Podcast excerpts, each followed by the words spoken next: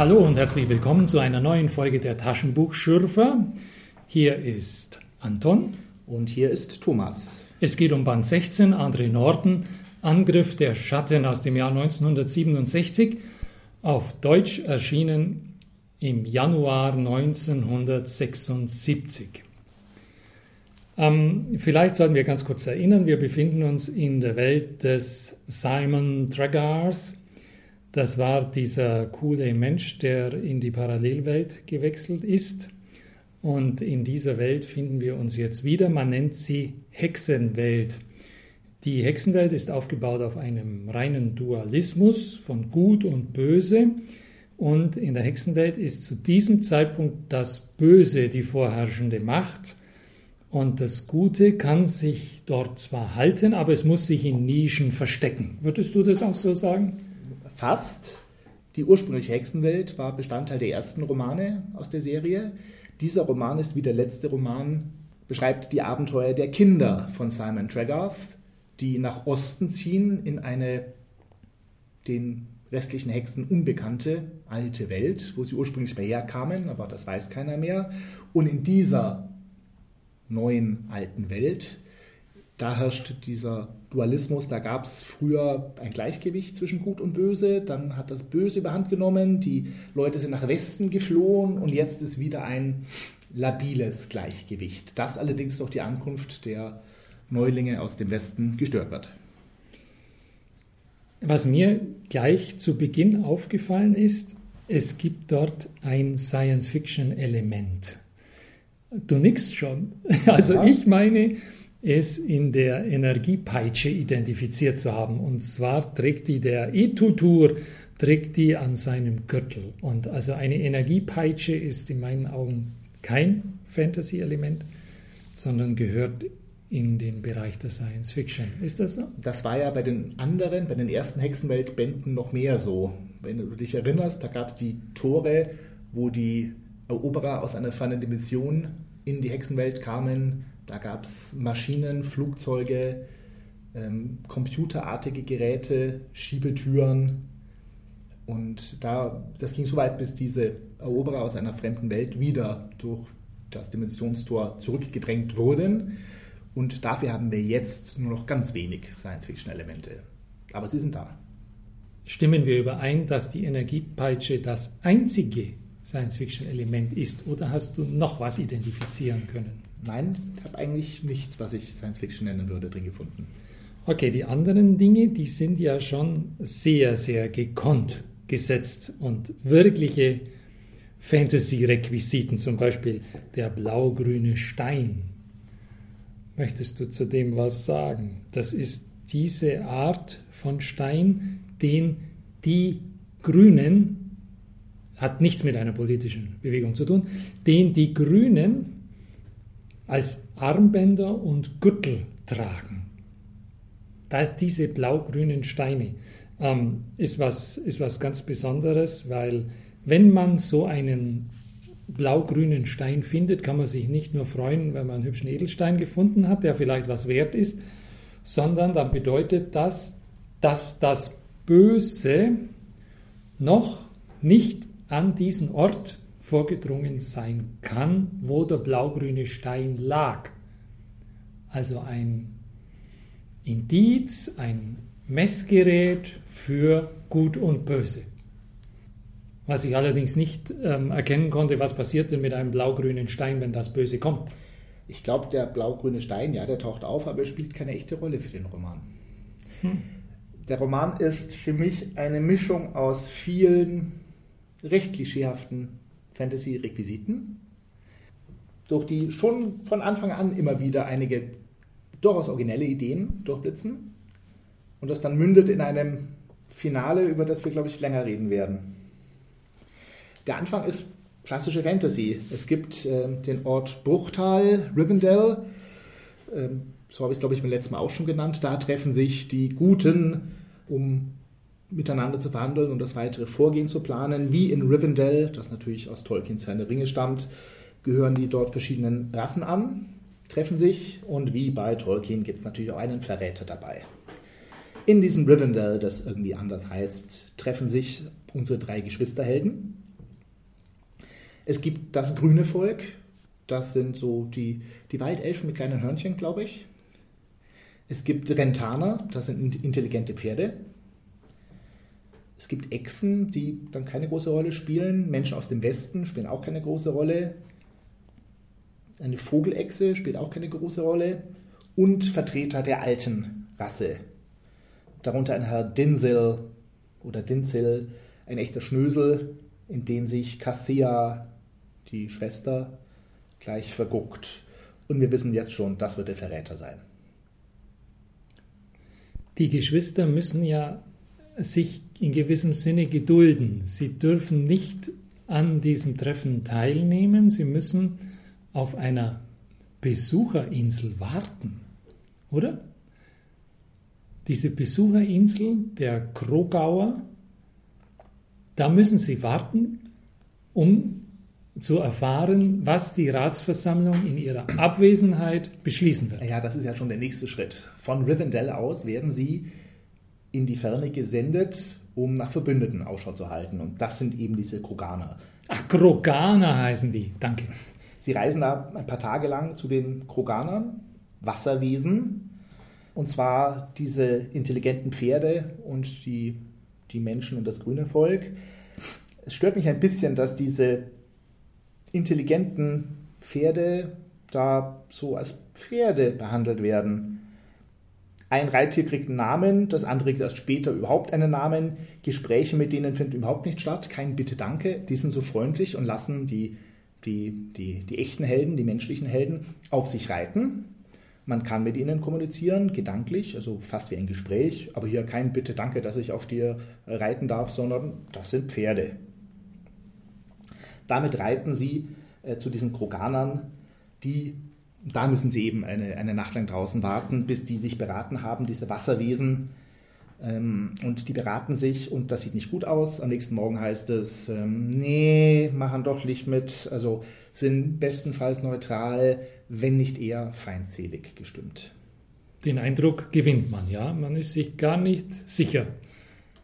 Interessant ist, dass der Erzähler, Gott, wie heißt der gleich wieder? Kemok. Kemok, einer der drei Geschwister, äh, Kontakt zu einer Wasserfrau aufnimmt. Orsya heißt sie, glaube ich. Ja, wie kommt es denn zu dem Kontakt? Weiß ich nicht mehr. Doch, ich sag's dir, das ist nämlich wichtig. Kemok, der will, als er auf dieser Besucherinsel wartet, seine Geschwister mental anrufen.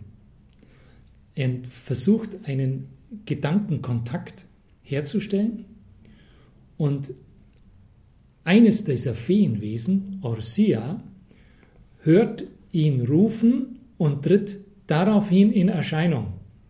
Also irgendwie hat sie dieser mentale Kontaktversuch angelockt.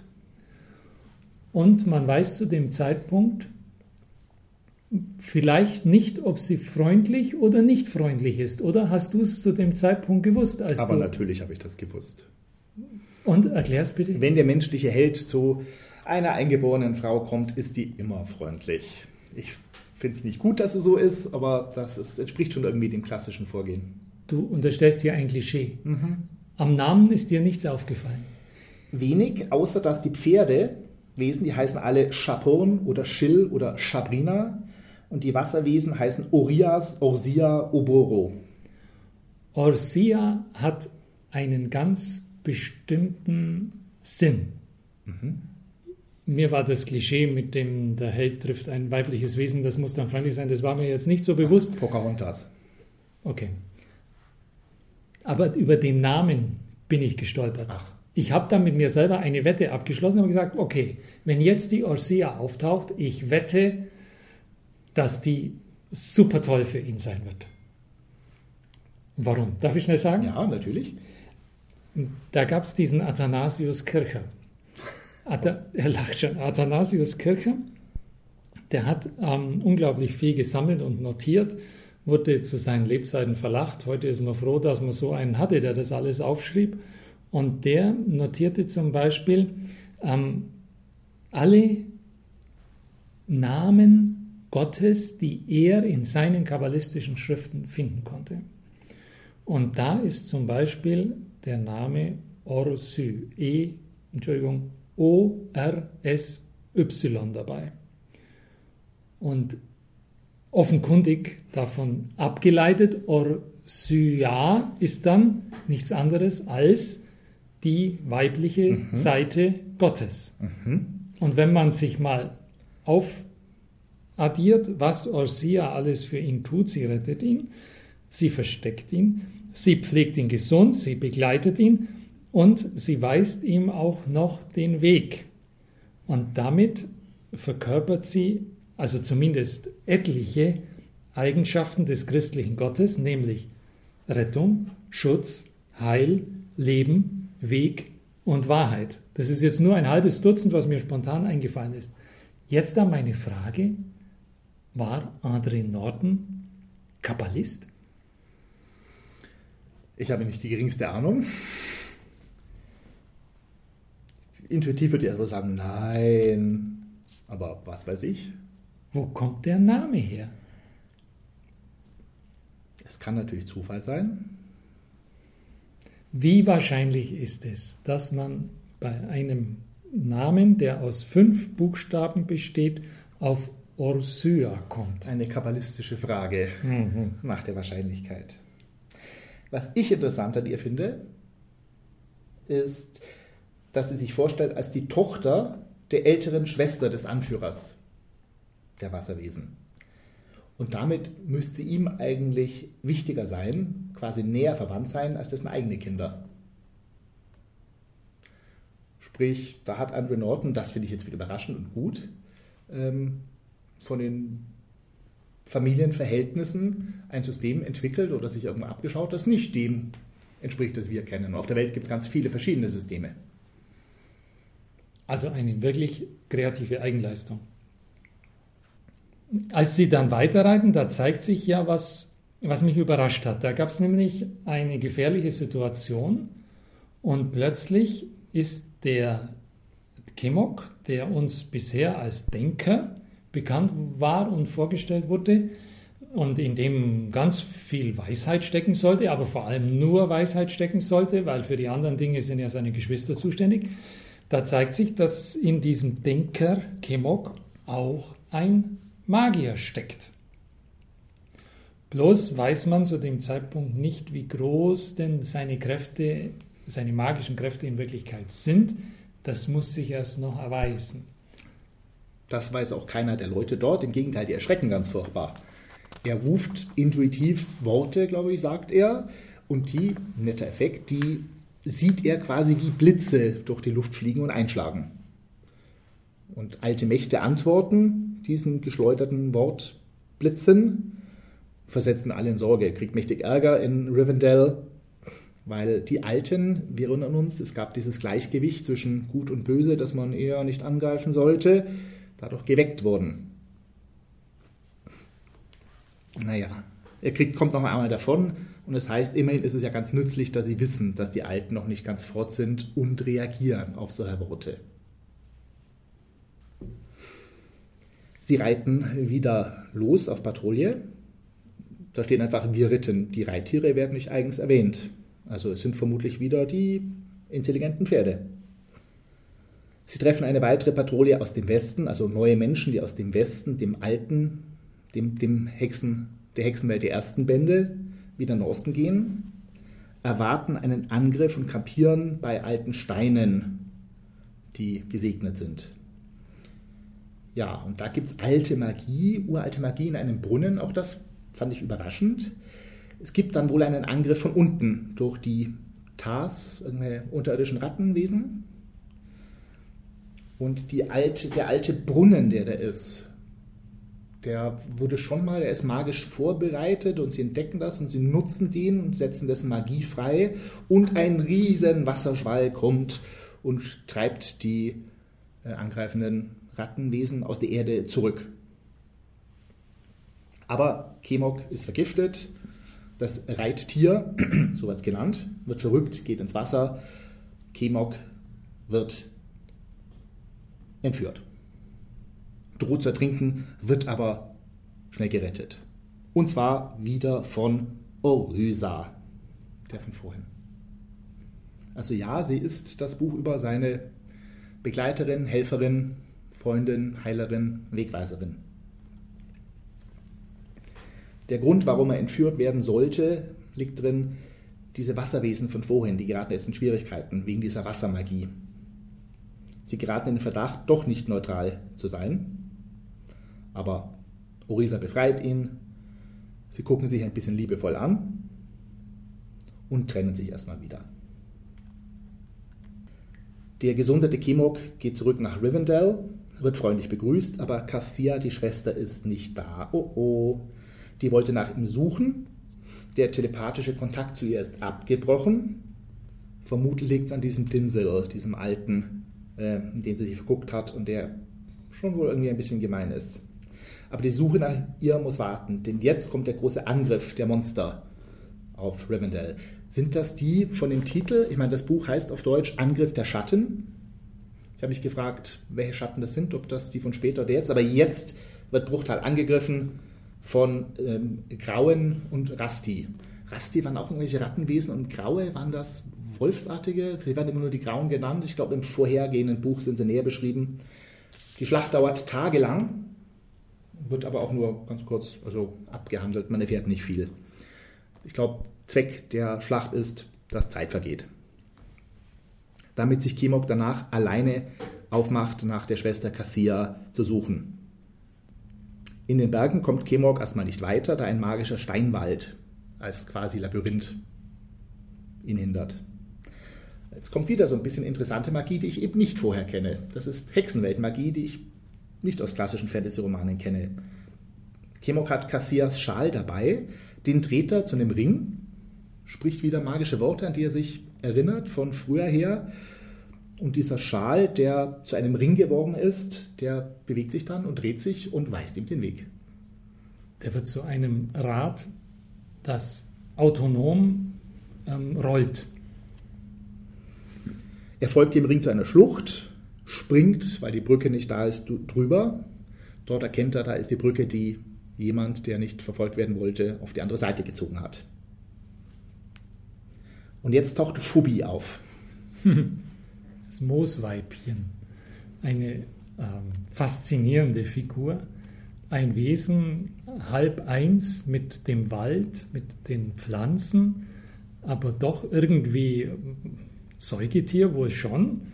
Und die Figur, die wird an dieser Stelle zu einer, ich nenne das zweiten Orsia, wie ein ein kleinerer, schwächerer Zwilling. Kein Gegenspieler, sondern eine Figur, die auch wieder Hilfe bringt, die ihm nützt, nicht so auf den ersten Blick, aber letztlich ähm, erfährt er Kemok durch sie Hilfe. Ähm, der Hintergrund ist, er bleibt fest entschlossen, seine Schwester zu suchen. Und dieser, dieser feste Entschluss, der wird flankiert von der Hilfe des Moosweibchens. Dann kam, kommt noch die Wahrsagerin, Los Kisa, dazu, aber du wolltest vorher noch was sagen. Nein, die finde ich ja noch interessanter. Ja. Erzähl von ihr. Die Los Kisa, die ist, ähm, die liest nicht im Kaffeesatz oder in, im, im Vogelflug, und die gibt auch keine Schau der Zukunft, sondern die zeigt Möglichkeiten. Das ist eine, eine Option. Das, man ist sich als Leser nicht klar, das sowohl als auch oder des Entweder-Oders. Das ist nicht klar. Ich vermute des Entweder-Oders. Aber es ist nicht definitiv klar, ob alle Optionen von dieser Wahrsagerin genannt werden. Also das schon allein macht sie, macht sie faszinierend. Also allein die Optik, dieses blaue Sandmeer, aus dem sie liest, der blaue Sand, der sich formt, indem er Sachen sieht, fand ich gut. Und sie zeigt ihm eben, sie zeigt ihm eben drei Zukünfte seiner Schwester, in denen in allen Zukünften stirbt die, glaube ich. Die schmecken ihm alle drei nicht. Manchmal ist sie gut, manchmal ist sie böse, aber es endet immer schlecht. Habe ich es richtig gelesen? Man weiß nicht, ob das die einzig möglichen sind oder ob es noch eine vierte, fünfte, sechste Zukunft geben könnte. Richtig. Man weiß es nicht, gell? Man weiß es nicht. Mhm. Kemok weiß es nicht und der Leser nicht. Man weiß nur, sie ist irgendwo im dunklen Turm. Und da will er hin. Und das setzt er auch um. Also sein Entschluss bleibt bestehen, obwohl für ihn ja offenbar ein Trilemma, oder? Kann man das sagen? Mhm. Ein Trilemma entsteht. Er macht sich also auf die Spur, auf die Suche nach dem dunklen Turm. Er sieht, wie eine Gruppe der Wasserwesen, der Kroganer, von noch böseren Leuten überfallen wird. Es gibt eine Überlebende, die von den Angreifern mitgenommen worden ist, zu befreien. Und wer er. ist das? Orsia. Ach nee. Wieder mal. Na, wie schön, da sehen Sie sich wieder. Sie sollte eigentlich ausgeliefert worden sein an die, an die Sahnreiter, an die Bösen, die einem der letzten Alten dienen, weil sie sich ja so mit diesen Menschen da eins gemacht hat. Kann also nicht mehr zurück zu ihrem Volk. Jetzt kommt das klassische Klischee. Hm? Nein, er rettet sie, der edle Ritter. Der edle Ritter rettet sie und zieht mit ihr weiter. Ähm, sie kennt einen heimlichen Weg zum dunklen Turm durch eine unterirdische Flusspassage mit einem Monster drin, glaube ich, aber weiß ich nicht, vielleicht war es auch vorher. Kommen zu einem Höhlenbauwerk durch Muschellicht leuchtend Orsua bittet mit einem Zauberwort um die Öffnung des Felsen. Dort ist ein Thron mit einem toten Nebelwesen. Kemok erinnert sich selber an äh, Band 1, wo eine ähnliche Szene auch war, wo Chores Wolls Axt holt. So ähnlich wie, ist das nicht in einem, im, im ersten Conan-Film? Holt Conan sich nicht auch eine Waffe? Ja, richtig. Von so einem Conan braucht Skelett ein Schwert. auf dem Thron. Er braucht ein Schwert, genau. Gemok nimmt sich jedenfalls ein leuchtendes. Ein goldenes. Ein goldenes, ein goldenes Schwert. Schwert. Und bitte bedenke, es ist ein Zauberschwert. Ja. Klar. Und Osia nimmt sich auch einen Gegenstand. Ähm, das Schwert ist ein Zauberschwert, mit dem kann man Böses erkennen. Und wir erfahren, dass das Werkzeug, das sie sich mitgenommen hat, ein Einhornhorn ist. Also Wie die passend. Einhörner fand ich ein bisschen kitschig. Ja, okay. Also das Zauberschwert, das ist ja das Utensil, das nötig ist, um Schwesterchen zu befreien, oder? Ja, und jetzt wird es interessant. Ähm, Kemok geht ähm, alleine weiter zum dunklen Turm, ähm, vorbei an mehreren Illusionen. Er muss den Turm neunmal umkreisen, erst dann öffnet sich eine Türe ja, und der Rest, das restliche Kapitel wird ein bisschen schräg, finde ich, und spielt nur in diesem dunklen Turm. Ein bisschen schräg, weil die Schwester böse geworden ist, oder? Sie ist doch böse geworden. Ja. Schon, gell? Ja. ja. Also erstmal wird er selbst zu einem Echsenmonster verwandelt.